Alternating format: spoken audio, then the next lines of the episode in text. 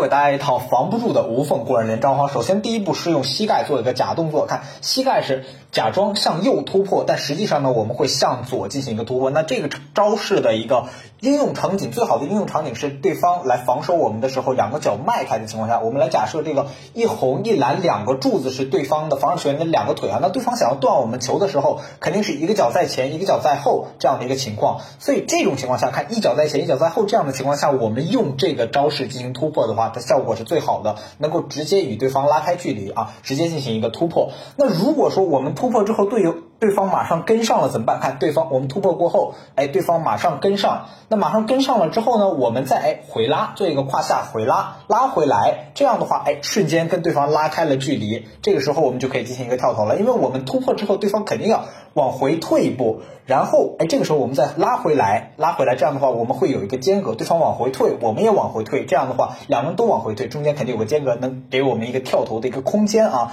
当然，对方有的时候会反应很快哈，他这样往后拉之后，又再去看你要跳投了，马上再去扑你，那他再来扑你的时候怎么办呢？那很简单，我们在做一个大的跨步，跨步的时候，哎，直接运球拉开我们跟防守球员之间的一个距离，这样子，因为对方是在这样前后前后的这样做一个运动，这个时候我们再来往一个侧方向。往左边来个大的突破的话，对方是跟不上的，因为他在前后动。这他在前后动的同时，你再来个侧向的往右的一个突破，对他来说是往右的一个突破哈。这样的话，他是没有办法去做出来这样一个反应的。他如果往右迈一步的话，他重心会很不稳，就很容易摔倒。这就是很多防守球员他在积极防守的时候摔倒的一个原因啊。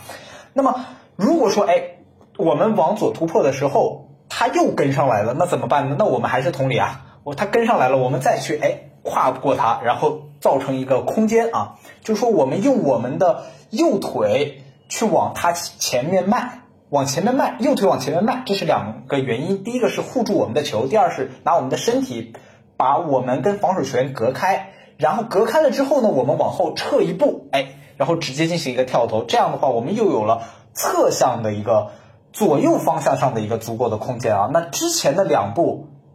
包括前面的一个这个膝盖的假动作和我们之前的一个胯下的回拉，是创造一个前后距离上面的空间。那第三步和第四步主要是通过一个这样的大幅度的这样横拉来创造一个左右方位的一个空间。那两个方两个方法两个技能都是创造不同维度上的空间，但是核心是一样的，就是创造出空间给我们去进行一个投篮啊。